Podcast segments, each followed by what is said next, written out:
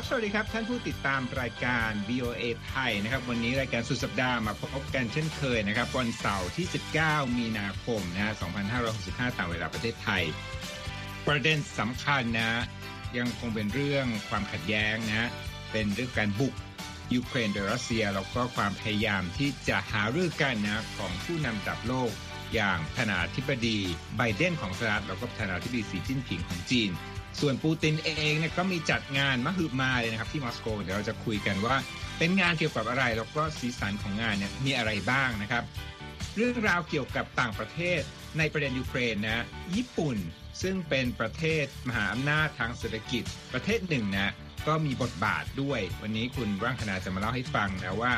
ความขัดแย้งที่เกิดขึ้นเนี่ยทำให้ญี่ปุ่นเนี่ย step up บทบาทของตนเองขึ้นมาอย่างไรนะครับ การขายน้ำมันของรัสเซีย ได้ราคาถูกใจต่อผู้ซื้อนะฮะใครคือผู้ซื้อ เดี๋ยวคุณนิติการจะมาเล่าให้ฟัง แล้วก็ช่วงคุยข่าววันนี้นะมีวิเคราะห์ท่าทีของความสัมพันธ์ของสหรัฐจีนในประเด็นยูเครน และปิดท้ายวันนี้นะจะเป็นการคุยกันนะ ถึงบุคคลสองคนที่เกี่ยวข้องกับโครงการที่จะพานักท่องเที่ยวเนี่ยไปท่องอวกาศกันนะว่ามีใครบ้างแล้วก็อัปเดตล่าสุดของผู้ที่เดินทางเป็นอย่างไรบ้างนะครับ เอาละครับ ผมอยากจะเริ่มด้วยข่าวแรกนะครับ เป็นเเรื่องของธนาธิบดีปูตินนะที่มอสโกนะครับ ผู้นำรัสเซียก็ไปปรากฏตัวที่งานครบรอบ 8 ปีนะการผนวกแคว้นไครเมีย ของยูเครนให้เป็นของรัสเซียนะเกิดขึ้นเมื่อปีคศ 2014 นะ งานนี้เนี่ยเห็นภาพแล้วผู้คนเนี่ยโบกธงรัสเซียกัน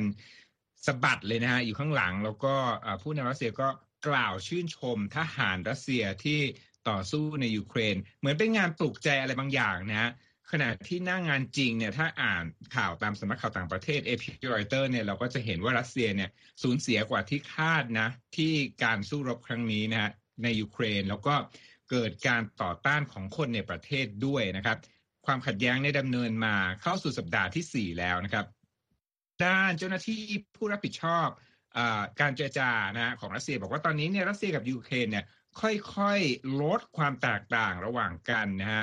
อย่างไรก็ตามฝ่ายยูเครนบอกว่า พวกตนนั้นยังคงยืนจุดเดิมเดิม ตั้งแต่เริ่มการเจรจานะครับสำหรับเหตุการณ์ในยูเครนเองนะฮะความสูญเสียต่อประชาชนก็ยังเป็นสิ่งที่น่ากังวลนะครับ ส่วนทหารรัสเซียก็ยังคงโจมตีต่อในหลายพื้นที่นะฮะทั้งบริเวณกรุงเคียฟนะฮะ แล้วก็เมืองลาวิฟที่อยู่ไปทางใกล้ชายแดนของโปแลนด์ก็มีการโจมตีนะครับสำหรับงานที่ผมบอกว่าจัดใหญ่อลังการเนี่ยเป็นงานที่เกิดขึ้นที่สนามกีฬานะฮะที่มอสโกแล้วก็ทางตำรวจมอสโกเนี่ยบอกว่ามีผู้เข้าร่วมมากถึง 200,000 คนนะครับงานดังกล่าวเนี่ยประธานาธิบดีปูตินก็ได้ใช้ เป็นนี้เป็นโอกาสที่จะพูดถึงนะฮะการต่อสู้เคียงบ่าเคียงไหลกันของทหารรัสเซียนะ แล้วก็บอกว่ารัสเซียเนี่ยไม่เคยเห็นความเป็นอันหนึ่งอันเดียวกัน เช่นนี้เนี่ยมาหลายปีแล้วนะเดี๋ยวก็ตามเอพีรายงานนะครับว่าการแสดงพลังครั้งนี้เนี่ยดูเหมือนว่าอาจจะมีบางส่วนที่เป็นน้ำหนึ่งใจเดียวกัน แล้วก็สร้างความรักชาติจนเกิดความการครหาขึ้นนะว่าความคึกคักบางส่วนเนี่ยเหมือนจะเป็นการจัดฉากเพื่อสร้างบรรยากาศรักชาติหรือเปล่านะครับ มีไฮไลท์หนึ่งเขาบอกว่ามีการแสดงเพลงนะ ชุดเพลงเนี่ยชื่อ Made in the USSR นะฮะท่อนเปิดของเพลงเนี่ยร้องนะแปลเป็นไทยว่ายูเครนและไครเมีย เบลารุสและมอลโดวาต่างเป็นประเทศของฉันด้วยกันทั้งหมดนะ นอกจากนั้นแล้วประธานาธิบดีปูตินก็ยังคงกล่าวต่อนะ บอกว่าการที่มีปฏิบัติการในยูเครนนั้นเนี่ยเป็นการป้องกันไม่ให้เกิดการฆ่าล้างเผ่าพันธุ์ แล้วก็ บอกว่าฝ่ายตรงข้ามตนเนี่ยพวกนีโอนาซีหรือว่านาซีใหม่ ซึ่งข้อกล่าวหาทั้งสองเนี่ยผู้นำทั่วโลกนะฮะพูดเป็นเสียงเดียวกันว่าเป็นเท็จนะครับเอาละครับ เรื่องนี้ก็เกิดขึ้นกับวันที่มีการคุยกันของอีกสองผู้นำโลกนะครับ ก็คือประธานาธิบดีโจไบเดนของสหรัฐแล้วก็ประธานาธิบดีสีจิ้นผิงของจีนนะโดยเป็นการประชุมออนไลน์นะความยาวกินเวลาเกือบสองชั่วโมง ฝ่ายสหรัฐเนี่ยต้องการให้ เรื่องนี้เนี่ยเป็นการคุยกันเพื่อที่จะป้องปรามไม่ให้ปักกิ่งเนี่ยส่งความช่วยเหลือทางทหาร แล้วก็ทางเศรษฐกิจต่อรัสเซียจากกรณีบุกยูเครนนะครับปักกิ่งเป็นฝ่ายให้ข้อมูลต่อสื่อก่อนนะหลังจากประชุมเสร็จนะโดยบอกว่าความขัดแย้งในยูเครนไม่มีฝ่ายใดได้ประโยชน์ แต่ว่าฝ่ายปักกิ่งเองก็ไม่ได้กล่าวโทษรัสเซียแต่อย่างใดนะครับ ก่อนการหารือกันนะโฆษกทำเนียบขาวเจนซากี้ของสหรัฐบอกว่าประธานาธิบดีโจไบเดนเนี่ย มีความประสงค์ที่จะตั้งคำถามนะว่าทำไมสีจิ้นผิงถึงมีท่าทีสนับสนุนวลาดิเมียร์ปูตินนะและจะตั้งคำถามด้วยว่าทำไมจีนถึงไม่ประนามรัสเซียนะ ทางโฆษกกระทรวงการต่างประเทศของจีนก็ตอบโต้ทันทีเลยนะครับ บอกว่าที่สหรัฐชี้ว่าจีนนั้นกำลังเสี่ยงต่อการเลือกข้างผิดเนี่ย ถือเป็นการแสดงทัศนะของสหรัฐที่ข่มขู่ผู้อื่นอย่างเย่อหยิ่งนะฮะขณะเดียวกันนะครับทางการปักกิ่งก็ต้องการ ให้การคุยกันครั้งนี้เนี่ยพูดถึงการช่วยเหลือของจีนด้านมนุษยธรรมนะในยูเครน แล้วก็อยากจะให้พูดถึงเรื่องข้อเรียกร้องของจีนให้เกิดการเจรจายุติความขัดแย้งนะครับ จีนยังได้กล่าวหาสหรัฐนะครับ ว่ามีส่วนที่สร้างความยั่วยุให้รัสเซียด้วยการที่อเมริกานั้นส่งอาวุธไปในยูเครนนะครับ ย้อนกลับไปผมจะขีดเส้นใต้นิดหนึ่งว่าการพูดคุยครั้งนี้เนี่ยมีความสำคัญนะครับ เพราะว่า ก่อนหน้านี้หนึ่งวันนะฮะทางรัฐมนตรีต่างประเทศสหรัฐแอนโทนีบลิงเคนเนี่ยได้กล่าวว่ารัฐบาลอเมริกันเนี่ยมีความกังวลนะที่จีนพิจารณาที่จะให้ความช่วยเหลือทางทหารต่อรัสเซียนะเราก็บอกด้วยว่าทางสหรัฐนั้น จะแสดงปฏิกิริยาตอบโต้นะบอกว่าถ้าจีนให้การสนับสนุนรัสเซียเนี่ยจีนจะต้องรับผิดชอบต่อการกระทำนั้นๆ ด้วยนะครับเอาละครับจากเรื่องราวร้อนๆนะครับที่เกี่ยวข้องกับรัสเซีย สหรัฐแล้วก็จีนนะ ผมจะเข้าสู่อีกประเด็นหนึ่งนะก็คือประเด็นของญี่ปุ่น คุณว่างคณาญี่ปุ่นเนี่ยเป็นประเทศที่ถ้าพูดถึงเรื่องเวทีทางการทูตแล้วเนี่ยมักจะแสดงบทบาทในลักษณะที่เอ่อเป็นบทบาทที่ไม่ใช่บทเด่นนะฮะไม่ใช่บททางตรง ไม่ใช่เข้าไปเกี่ยวข้องทางตรงนะฮะคือภาพของญี่ปุ่นเนี่ยจะเป็นภาพของสันติภาพเจรจานะฮะ ก็เช่นกันนะครับ ความขัดแย้งครั้งนี้เนี่ยก็มีมิติที่ญี่ปุ่นเล่นในลักษณะของไม่ใช่เชิงความขัดแย้ง แต่ว่าเป็นบทบาทถือว่าเป็นบทบาทใหม่เหมือนกันนะช่วยอธิบายให้ฟังหน่อยนะครับว่าความขัดแย้งในยูเครนเนี่ยทำให้ญี่ปุ่นเนี่ย step up บทบาทในเวทีโลกขึ้นมายังไงบ้างครับค่ะตัวอย่างหนึ่งนะคะที่เห็นได้ชัดถึงท่าทีที่เปลี่ยนไปของญี่ปุ่นนะคะ ก็คือการที่เมื่อต้นเดือนนี้เองเนี่ยญี่ปุ่นได้จัดส่งเสื้อและหมวกกันกระสุนนะคะ แล้วก็อุปกรณ์ทางการทหารอื่นๆ ที่ไม่ร้ายแรงเนี่ยให้กับยูเครนนะคะ ซึ่งสิ่งของเหล่านี้นะคะ อาจจะดูห่างไกลนะคะ จากการส่งอาวุธต่างๆ อาวุธหนักต่างๆนะคะ เช่นโดรนหรือว่าเครื่องยิงพาดไหลพร้อมจรวดขีปนาวุธ แล้วก็อาวุธที่ประเทศตะวันตกเนี่ยทยอยส่งให้ยูเครน เพื่อต่อสู้กับการรุกรานของรัสเซียนะคะ แต่ถ้าว่าการตัดสินใจครั้งนี้ของญี่ปุ่นนะคะ ถือว่าเป็นก้าวสำคัญเลยทีเดียวของรัฐบาลกรุงโตเกียว ที่ก่อนหน้านี้เนี่ยแทบจะไม่เคยไปยุ่งเกี่ยวกับข้อขัดแย้งทางการทหารของประเทศอื่นนะคะมาเป็นเวลาหลายสิบปี เพราะข้อกำหนดในกฎหมายรัฐธรรมนูญของประเทศนั่นเองนะคะ ซึ่งกระทรวงกลาโหมของญี่ปุ่นนะคะ ก็ทวีตข้อความว่าภารกิจเหล่านี้เนี่ยถือเป็นครั้งแรกของญี่ปุ่นเลย แล้วก็เราจะทำให้ดีที่สุดนะคะที่ส่งอุปกรณ์ไปให้ยูเครนโดยเร็วที่สุด และถึงแม้ว่าเจ้าหน้าที่รัฐบาลญี่ปุ่นจะกล่าวว่าพวกเขาไม่มีแผนนะคะที่จะส่งอาวุธไปยังยูเครน แต่ญี่ปุ่นก็ถือว่าเป็นประเทศหนึ่งนะคะที่เข้าร่วมกับกลุ่มประเทศตะวันตก ในการกดดันรัสเซียด้วยมาตรการทางการทูตและทางเศรษฐกิจนะคะรัฐบาลกรุงโตเกียวเนี่ยก็ได้ใช้มาตรการลงโทษต่ออภิมหาเศรษฐีผู้มีอำนาจของรัสเซียหรือ oligarch นะคะแล้วก็ระงับการดำเนินการด้านทรัพย์สินของธนาคารรัสเซีย ถอดถอนรัสเซียออกจากสถานะชาติที่ได้รับความอนุเคราะห์ยิ่งนะคะทางการค้า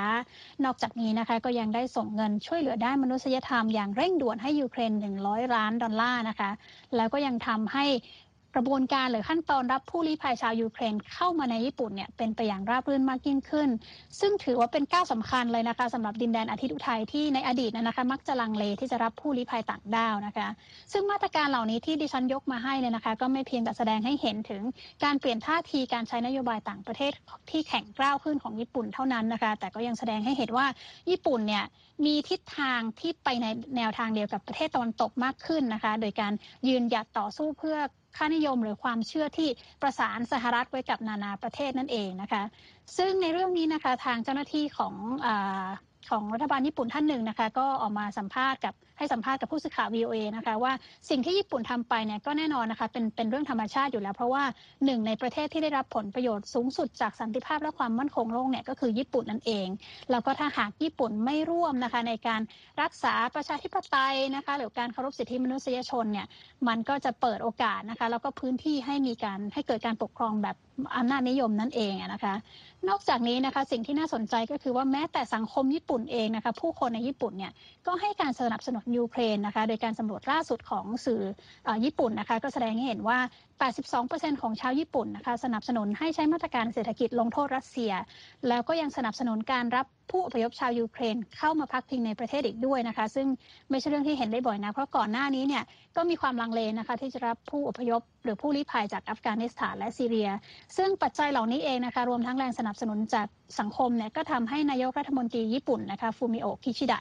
ก็เปลี่ยนท่าทีของญี่ปุ่นไปอย่างรวดเร็วเลยนะคะ เมื่อเทียบกับยุคสมัยของอดีตนายกก่อนหน้านี้ก็คือชินโซอาเบะที่เคยพยายามพัฒนาความสัมพันธ์กับรัสเซียด้วยซ้ำนะคะ แต่อย่างไรก็ตามนะคะท่าทีของของญี่ปุ่นครั้งนี้ก็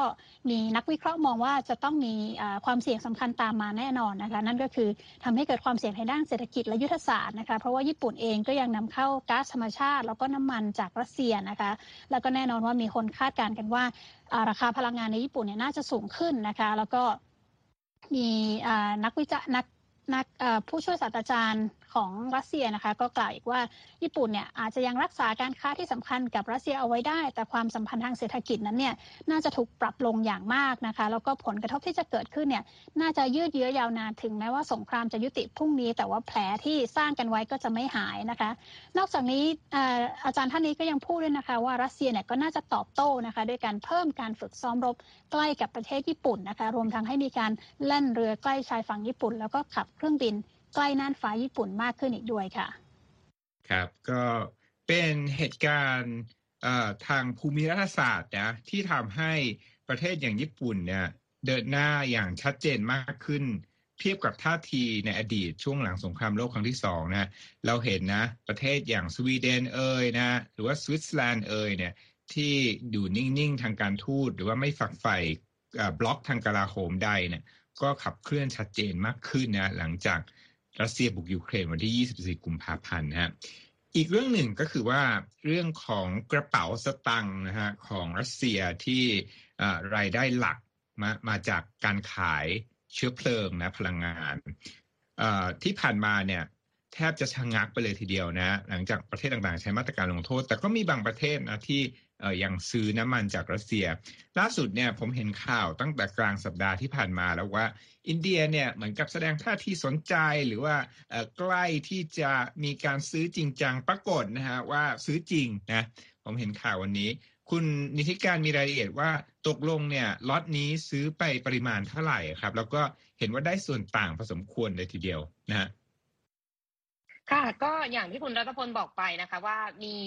ข่าวขึ้นพึ่งมาแล้วนะคะ ซึ่งก็ได้รับการยืนยันนะคะ อย่างเป็นทางการเมื่อวันศุกร์โดยทางการอินเดียเองบอกว่าเดินหน้าซื้อน้ำมันดิบ 3 ล้านบาร์เรลจากรัสเซียนะคะ โดยไม่สนแรงกดดันจากชาติตะวันตกที่บอกว่าให้หลีกเลี่ยงการทำการค้ากับรัสเซียท่ามกลางสถานการณ์วิกฤตในยูเครนนะคะ โดยเจ้าหน้าที่ของทางการอินเดียที่ไม่ประสงค์จะเปิดเผยตัวตนได้ระบุในวันศุกร์ว่า Indian Oil Corp เนี่ยนะคะ ซึ่งรัฐบาลอินเดียดำเนินกิจการเนี่ยตกลงซื้อน้ำมันดิบจากรัสเซีย แล้วก็บอกด้วยว่าตอนนี้ยังไม่ได้ดำเนินมาตรการลงโทษทางเศรษฐกิจในการเข้าซื้อน้ำมันนะคะ และยังจะมองหาโอกาสใหม่ ๆ ในการเข้าซื้อน้ำมันเพิ่มจากรัสเซียด้วย โดยก่อนหน้านี้เนี่ยก็มีทั้งสหรัฐอังกฤษรวมถึงชาติตะวันตกอีกหลายประเทศนะคะ เรียกร้องให้อินเดียนั้นหลีกเลี่ยงการซื้อน้ำมันและก๊าซธรรมชาติจากรัสเซีย แต่ว่าสื่อของอินเดียรายงานว่า รัสเซียยื่นข้อเสนอขายน้ำมันในราคาส่วนลดที่ต่ำกว่า 20%ของราคามาตรฐานในตลาดโลกนะคะ ซึ่งตอนนี้เราก็ทราบกันว่าสถานการณ์น้ำมันโลกเนี่ยก็ปรับพุ่งสูงขึ้นในช่วงไม่กี่สัปดาห์ที่ผ่านมา ซึ่งสร้างภาระใหญ่กับทางอินเดียที่เป็นผู้นำเข้าน้ำมันถึง 85%ในการรองรับความต้องการในประเทศนะคะ และอินเดียเขาก็ประเมินด้วยว่าเขามีความต้องการน้ำมันในประเทศเนี่ยจะพุ่งสูงขึ้นประมาณ 8.2%ในปีนี้ ก็คือประมาณ 5 ล้านบาร์เรลต่อวันในช่วงที่อินเดียกำลังฟื้นฟูเศรษฐกิจจากโควิด -19 อยู่ทางเจ้าหน้าที่ของอินเดียก็เปิดเผยเพิ่มเติมนะคะ ในประเด็นการเข้าซื้อน้ำมันจากรัสเซียว่า ตอนนี้ก็ยังมีหลายประเทศในยุโรปที่ยังซื้อน้ำมันและก๊าซธรรมชาติจากรัสเซียอยู่ และในกรณีของอินเดียเนี่ยก็นำเข้าตามความต้องการของประเทศเท่านั้น แล้วก็ยังเดินหน้าเสาะหาโอกาสในตลาดพลังงานโลกต่อไป แล้วก็ไม่คิดว่าตอนนี้รัสเซียคือผู้ส่งออกน้ำมันรายใหญ่ของอินเดียในตอนนี้นะคะ เพราะว่าอ้างอิงจากข้อมูลของสื่อ Press Trust of India เนี่ยบอกว่าอิรักยังเป็นผู้ส่งออกน้ำมันรายใหญ่ให้กับอินเดียคือสัดส่วนประมาณ 27%แซาอุดีอาระเบียเนี่ยอยู่ที่ 17%สหรัฐอาหรับอิมิเรตส่งออกน้ำมันมาให้กับอินเดียประมาณ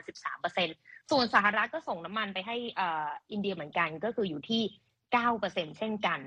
ก่อนหน้านี้เมื่อกลางสัปดาห์โฆษกทำเนียบขาวนะคะ เจนซากิก็ให้ความเห็นกรณีที่อินเดียมีแผนจะซื้อน้ำมันจากรัสเซียไปเมื่อต้นสัปดาห์ว่า การซื้อน้ำมันของอินเดียเนี่ยไม่ได้เป็นการละเมิดมาตรการลงโทษทางเศรษฐกิจของสหรัฐก็จริง แต่ก็เรียกร้องนะคะ ให้อินเดียนึกถึงจุดยืนของประเทศที่จะถูกบันทึกในหน้าประวัติศาสตร์ด้วยค่ะ ครับก็เป็นเรื่องราวที่น่าสนใจอย่างยิ่งนะครับ แล้วก็เรื่องเศรษฐกิจแง่มุมทางเศรษฐกิจเราก็จะมีรายงานมาให้เรื่อยๆนะครับในเรื่องของสงครามยูเครน โรคนี่มันร้อนเหลือเกินนะ ผมอยากจะไปนอกโลกบ้างดีกว่านะวันนี้มีสองข่าว ข่าวแรกเนี่ย เก็บไว้ช่วงนี้อีกข่าวหนึ่งช่วงท้ายรายการ นี่เป็นเรื่องของการขนย้ายนะอุปกรณ์เพื่อสำรวจดวงจันทร์ที่ใหญ่เมื่อคือมานะ คือนาซาเมื่อวานนี้ตอนเย็นนะเขาได้ขนย้ายจรวดที่ Space Launch System ก็คือเป็นระบบมีหลายส่วนแหละ ความใหญ่ยักษ์ของมันเนี่ยคือ ความสูงนะ ถ้าเป็นแนวตั้งเนี่ย สูงถึงเท่ากับตึก32ชั้นคุณ แล้วก็ความหนักเนี่ย ผมก็ไม่รู้ว่าจะอะไรมามาเปรียบเทียบนะเขาบอก2.6ล้านกิโลกรัมนะฮะโดยการเดินทางเนี่ยก็คือเดินทางจากสถานที่ผลิตไม่ไกลนะแล้วก็โรงงานจากโรงงานประกอบเนี่ยไปยังแท่นส่งจรวดที่ศูนย์อวกาศเคนเนดีในรัฐฟลอริดา ระยะทางแค่สี่ไมล์นะสี่ไมล์นี่เท่าไหร่คะคุณว่างคณาสี่ไมล์นี่ก็ไม่ถึงแปดกิโลเนาะค่ะ ประมาณหกกิโลกว่า ประมาณหกกิโลกว่า แล้วก็ใช้การเดินทาง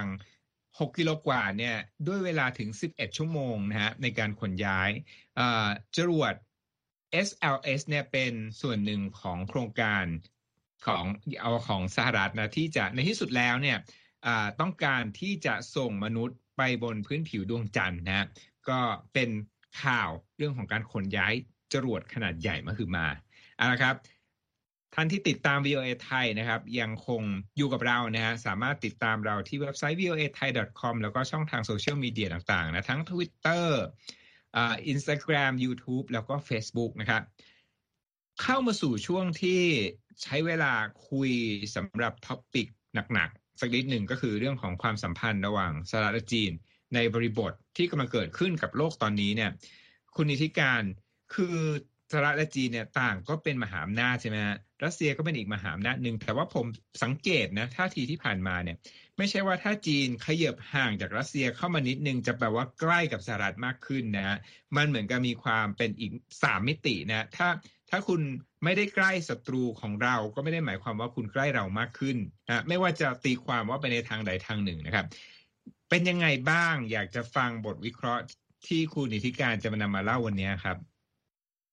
ค่ะดิฉันก็หยิบยกบทวิเคราะห์ของรอยเตอร์มาเล่าให้ฟังนะคะ ซึ่งเขาก็มองว่าการเดิมพันของสหรัฐในหลากหลายมิติต่อจีน โดยยึดโยงเรื่องของวิกฤตยูเครนเข้ามาเนี่ยอาจจะเป็นการสร้างความตึงเครียด ให้กับสหรัฐและจีนมากขึ้นด้วยนะคะ อย่างที่คุณรัตพลออกไปคือไม่ได้หมายความว่าจะทำให้สหรัฐกับจีนนั้นกลับมาใกล้ชิดกันมากขึ้น ท่ามกลางวิกฤตระหว่างรัสเซียและยูเครน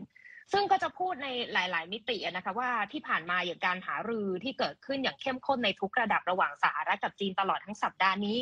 รวมถึงท่าทีของรัฐบาลอเมริกันที่พยายามที่จะเตือนรัฐบาลปักกิ่งถึงผลกระทบ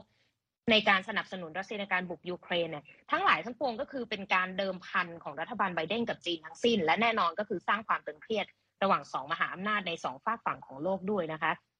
จะเห็นว่าในช่วงสัปดาห์ที่ผ่านมาเนี่ยสหรัฐเดินเกมในลักษณะที่จะเปิดให้มีการเจรจารวมถึงการกดดันจีนให้แสดงท่าทีต่อการบุกรุกของยูเครนของรัสเซีย โดยในช่วงต้นสัปดาห์เราจะเห็นการหารือของเจ้าหน้าที่ระดับสูงที่เกิดขึ้นในกรุงโรมเมื่อวันจันทร์นะคะ ระหว่างที่ปรึกษาด้านความมั่นคงแห่งชาติของทำเนียบขาว และที่ปรึกษานโยบายต่างประเทศของจีน แล้วก็มีการเปิดทางไปต่อให้มีการเจรจาระหว่างประธานาธิบดีโจไบเดนและประธานาธิบดีสีจิ้นผิงของจีน ซึ่งก็สิ้นสุดลงไปในเวลาไม่ถึง2ชั่วโมงเมื่อวันศุกร์นะคะ ทั้งหลายทั้งปวงเป็นการเน้นเรื่อง ความพยายามในการจัดการการแข่งขันระหว่างสองชาติ รวมถึงหยิบยกประเด็นของยูเครน ซึ่งมาหารือเพราะว่ามีผลต่อทั่วโลกเป็นสำคัญ แต่ทีนี้ในมุมมองของตัวแทนจากสหรัฐที่เกี่ยวข้องกับการหารือของสหรัฐและจีนในช่วงสัปดาห์นี้เปิดเผยไปกับรอยเตอร์ว่า ไม่ใช่การหารือที่ง่ายมากนักนะคะ ขณะที่พบว่าตัวแทนการเจรจาจากจีนก็มีท่าทีที่แข็งกร้าวต่อสหรัฐในการหารือที่กรุงโรมเมื่อต้นสัปดาห์ด้วย ขณะที่เจ้าหน้าที่อีกรายหนึ่งก็เปิดเผยกับรอยเตอร์ว่า การหารือเนี่ยอาจจะไม่ได้จบลงด้วยดีนักกันนะคะ ที่ผ่านมาเราจะเห็นว่ารัฐบาลวอชิงตันก็พยายามหาต้นตอของคำถามที่ไม่ได้รับคำตอบจากฝั่งจีน รวมถึงการหาเส้นหรือว่าการหาจุดที่ห้ามฝ่าฝืนเกี่ยวกับสถานการณ์ยูเครน ที่จีนนั้นอาจจะ trigger การตอบโต้จากสหรัฐออกมารวมถึงการคิดคำนวณถึงมาตรการตอบโต้ที่สหรัฐจะนำมาใช้กับจีน ถ้าเกิดว่าเหตุการณ์ดังกล่าวนั้นมาถึงนะคะ เจอเรื่องนี้ในมุมมองของเควินกาลาเกอร์นะคะ จาก Boston University เนี่ยให้ความเห็นกับรอยเตอร์ว่า ในระหว่างที่จีนเพิ่งจะประกาศความเป็นหุ้นส่วนยุทธศาสตร์แบบไร้ข้อจำกัดกับทางรัสเซียเมื่อเดือนกุมภาพันธ์ที่ผ่านมานะคะ ในประเด็นนี้เนี่ยอาจจะทำให้ตอนนี้จีนตกอยู่ในสภาวะการที่ยากลำบากในการเปลี่ยนแปลงท่าทีหลังจากทำข้อตกลงดังกล่าวออกไป อีกด้านหนึ่งเหอเว่ยเหวินนักวิชาการอาวุโสนะคะ จาก Renmin University ในกรุงปักกิ่งของจีนบอกว่า สหรัฐดำมีเป้าหมายในการจัดการป้องปรามจีน และความขัดแย้งระหว่างรัสเซียและยูเครนก็เป็นเหตุผลที่ทำให้สหรัฐดำเนินมาตรการดังกล่าวได้ และบอกด้วยนะคะว่าคำเตือนต่างๆ ที่สหรัฐเนี่ยออกมาใช้กับจีน มันเหมือนกับการแบล็กเมลจีนเสียมากกว่านะคะ อันนี้ก็เป็นมุมมองของเรื่องของเครื่องมือการเจรจาและการออกโรงเตือนในช่วงที่ผ่านมา ส่วนอีกด้านหนึ่งก็คือเรื่องของมาตรการ sanction ต่างๆ เจ้าหน้าที่ที่เกี่ยวข้องรายหนึ่งได้เปิดเผยกับรอยเตอร์นะคะว่า การเจรจาระหว่างสหรัฐและชาติพันธมิตรเกี่ยวกับการใช้มาตรการลงโทษกับจีนในกรณียูเครนเนี่ยก็ยังไม่มีความคืบหน้า เพราะว่าบรรดานักวิเคราะห์แสดงความกังวลว่า ถ้าใช้มาตรการคว่ำบาตรอะไรก็ตามกับจีนในประเด็นยูเครนขึ้นมาปุ๊บอาจจะนำไปสู่ผลกระทบที่ร้ายแรงไม่เพียงแค่กับจีน แต่ยังพาดมาถึงเศรษฐกิจของสหรัฐและทั่วโลกด้วยเช่นกัน เพราะว่าที่ผ่านมาจีนทำการค้ามากขึ้นกับสหรัฐกับประเทศในกลุ่มนาโตนะคะมากกว่าที่ดำเนินธุรกิจกับรัสเซีย และเศรษฐกิจจีนก็พึ่งพาตลาดต่างประเทศมากด้วยเช่นกัน แต่ว่าในการหารือในช่วงต้นสัปดาห์ที่ผ่านมาเนี่ยไม่ได้เน้นไปที่เรื่องของประเด็นการค้ามากเท่าไหร่นักก็เลยเป็นเรื่องที่น่าสนใจนะคะสำหรับประเด็นแซงชั่นที่อาจจะหยิบมาใช้ แต่ในแง่ของตัวประธานาธิบดีเองทางประธานาธิบดีไบเดนเนี่ยก็บอกว่ามองว่าจีนนั้นเป็นความท้าทายเชิงนโยบายการต่างประเทศที่สำคัญในยุคการบริหารของเขา ด้านหนึ่งก็คือการปกป้องคุณค่าของประชาธิปไตยและต่อต้านคู่แข่งจากประเทศผู้นำ อำนาจนิยมนะคะ แต่ว่าอีกด้านหนึ่งประธานาธิบดีไบเดนเองก็หวังว่าความสัมพันธ์ของเขากับผู้นำจีนเนี่ยอาจจะลดทอนโอกาสที่จะนำไปสู่ความตึงเครียดรอบใหม่นะคะที่อาจจะลุกลามไปเป็นสงครามเย็นหรือว่าโอกาสในการเผชิญหน้าทางการทหารโดยตรงกับประเทศมหาอำนาจจากจีน เพราะว่ายังมี ประเด็นตึงเครียดระหว่างสหรัฐและจีนในแง่มุมอื่น ๆ ด้วย โดยเฉพาะประเด็นของไต้หวันที่ตึงเครียดคุกรุ่นมาในขณะนี้ ซึ่งผู้เชี่ยวชาญด้านจีนนะคะจากอย่างสกอตต์เคนเนดีเนี่ยนะคะจาก Center of Strategic and International Studies เนี่ยเขามองว่า ตอนนี้จีนเนี่ยอยู่ในจุดที่มีทางแยกอยู่สองทาง ทางหนึ่งคือเลือกที่จะอยู่เคียงข้างกับรัสเซีย หรือว่าอีกทางหนึ่งก็คือเลือกรักษาระยะห่างกับรัฐบาลมอสโก เพื่อทำให้ทั่วโลกเห็นว่าจีนนั้นให้ความสำคัญกับประเทศอื่น ๆ และหากจีนน่ะบอกปัดโอกาสนี้ไป ก็ยังไม่เห็นความชัดเจนนะคะว่าจะมีโอกาสครั้งต่อไปให้จีนได้หารือเพิ่มเติม เพื่อลดทอนความแตกต่างระหว่างสหรัฐในแง่มุมต่างๆ ได้อีกหรือเปล่า ซึ่งทั้งหมดนี้ก็อยู่ที่จีนเป็นผู้ตัดสินใจค่ะ อืมครับครบถ้วนมากเลยก็เป็นประเด็นที่หลายฝ่ายจับตามองนะว่าน่าจะมีน้ำหนักสำคัญเลยนะในการคลี่คลาย หรือว่ากำหนดทิศทางเรื่องความขัดแย้งที่เกิดขึ้นต่อไปอย่างไรนะครับ ผมรู้แหละว่าคุณนิติการเนี่ยมีอีกข่าวหนึ่งจะมาเล่าให้ฟังเรื่องของดาราตลกในดวงใจนะฮะพีทเดวิสันของรายการ SNL ที่ปรากฏว่าเปลี่ยนใจนะที่จะไม่ร่วมเดินทางไปกับยาน Blue Origin นะท่องท่องอวกาศนะไม่เราไม่ทราบสาเหตุดีเทลแต่ว่ากำหนดเวลาเนี่ยก็คือเป็นปลายเดือนมีนาคม แต่ว่า ด้วยข้อจำกัดของเวลานะก็เลยอยากจะเล่าถึงบุคคลที่จะไปนะแล้วก็เป็นบุคคลที่ไม่ใช่เซเลบริตี้นะไม่ใช่คนดัง ไม่ใช่ดารา ไม่ได้อยู่ในหน้าปก Entertainment Weekly อะไรเหล่านี้ เป็นนักวิชาการคุณวัคนาเล่าให้ฟังหน่อยว่า คนนี้เนี่ยคือใครนะ แล้วก็ทำยังไงเขาถึงได้ไปฮะ ค่ะเรียกได้ว่าเป็นข่าวยิ่งกว่าคนดังอีกนะคะ เพราะว่าก่อนหน้านี้เนี่ยคนที่ขึ้นไปท่องอวกาศกับยาน Blue Origin เนี่ยก็ล้วนแล้วแต่เป็นคนดังนะคะ แต่อยู่ดีๆ นักวิชาการท่านหนึ่งนะคะ ชื่อจิมคิทเช่น ซึ่งเป็นอาจารย์สอนที่คณะบริหารธุรกิจนะคะ Kenan Flagler Business School ที่มหาวิทยาลัย North Carolina Chapel Hill นะคะ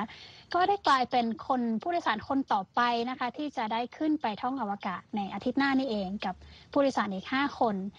เรื่องของเรื่องก็มีอยู่ว่าคิดเช่นเนี่ยค่ะเขาเป็นคนที่ฝันใฝ่นะคะ ว่าอยากจะไปอวกาศท่องอวกาศเนี่ยมาตั้งแต่เด็กแล้ว เรียกได้ว่า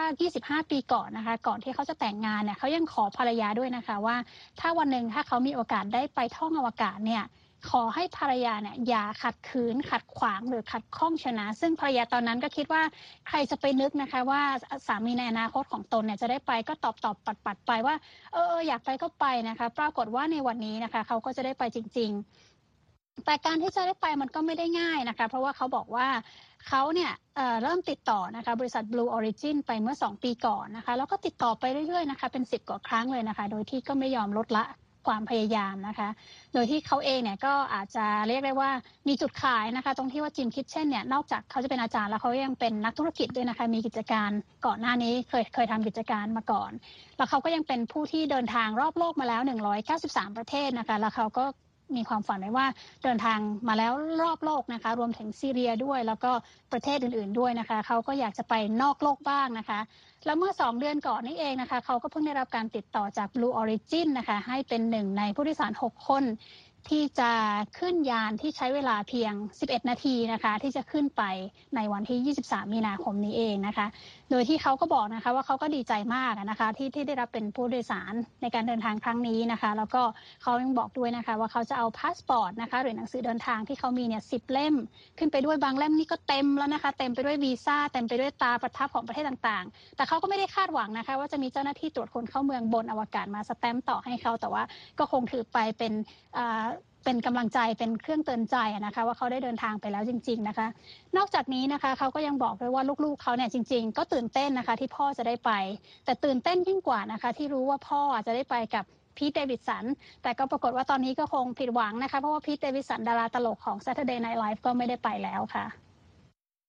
อืมขอบคุณมากเลยนะครับ รู้สึกว่าเขาจะเลื่อนเป็น 29 มีนาแล้ว เดี๋ยวจะลองเช็คอีกทีหนึ่งนะเอาละครับ ก็เป็นใช่ค่ะเลื่อนเป็น 29อ๋อเลื่อนเป็น 29 ค่ะ ใช่ค่ะครับก็เป็นสาระหลาย ๆ อย่างเลยนะ วันนี้จริงก็แค่สองอย่างก็คือเรื่องของรัสเซียยูเครนแล้วก็เรื่องอะไรต่างๆ ที่เกี่ยวกับนอกโลกนะ อย่างที่ผมบอกว่าด้วยสถานการณ์ปัจจุบันหลายคนก็อาจจะมองไปถึงการผ่อนคลายด้วยการมองไปถึงจักรวาลมองไปถึงอวกาศเอาละครับยังไงก็ถือเป็นงานส่งนะ คุณผู้ฟังและผู้ติดตามเราไปสู่ช่วงสุดสัปดาห์นะขอให้มีความสุขกันทุกท่านนะครับ แล้วก็พบกันใหม่สัปดาห์หน้า วันนี้พวกเราลาไปก่อน สวัสดีครับ สวัสดีค่ะ สวัสดีค่ะ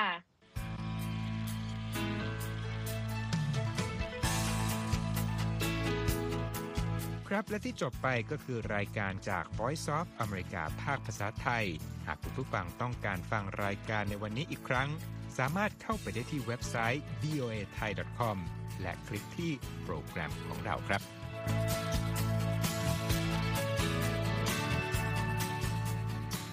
และถ้ามีเวลาว่างเสาร์อาทิตย์ อย่าลืมแวะมาฟังสุดสัปดาห์กับ VOA เช้าวันเสาร์ซึ่งเราจะมีคุยกันบันเทิงสำหรับหนังใหม่ประจำสัปดาห์ กับภาษาอังกฤษสำนวนอเมริกันทุกเช้าวันอาทิตย์ ตามเวลาในประเทศไทย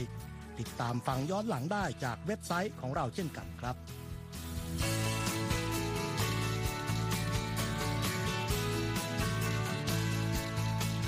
และสำหรับคุณผู้ฟังที่ชอบเรียนรู้ภาษาอังกฤษ ตอนนี้เรามีคอลัมน์พิเศษ Let's Learn English ซึ่งเปิดโอกาสการเรียนรู้และฝึกทักษะภาษาอังกฤษ ในรูปแบบที่ถูกออกแบบโดยผู้เชี่ยวชาญตามมาตรฐานการศึกษาของอเมริกา เพื่อให้เนื้อหาเหมาะสมสำหรับผู้เริ่มเรียนภาษาอังกฤษ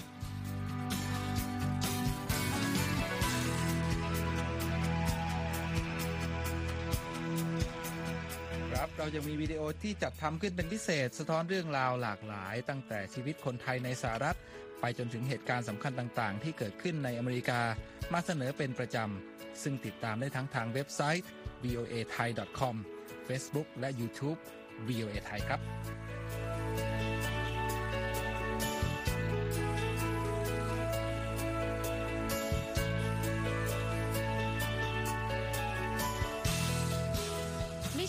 นั้นนะคะ เรายังมี Facebook Live ให้ชมการออกอากาศสดจากกรุงวอชิงตัน และยังมี Instagram สะท้อนมุมมองสังคมและวัฒนธรรมอเมริกัน บอกเล่าเรื่องราวที่น่าสนใจผ่านภาพถ่ายจากทั่วทุกมุมโลก ให้แฟนรายการได้ฟอลโล่กันด้วยค่ะ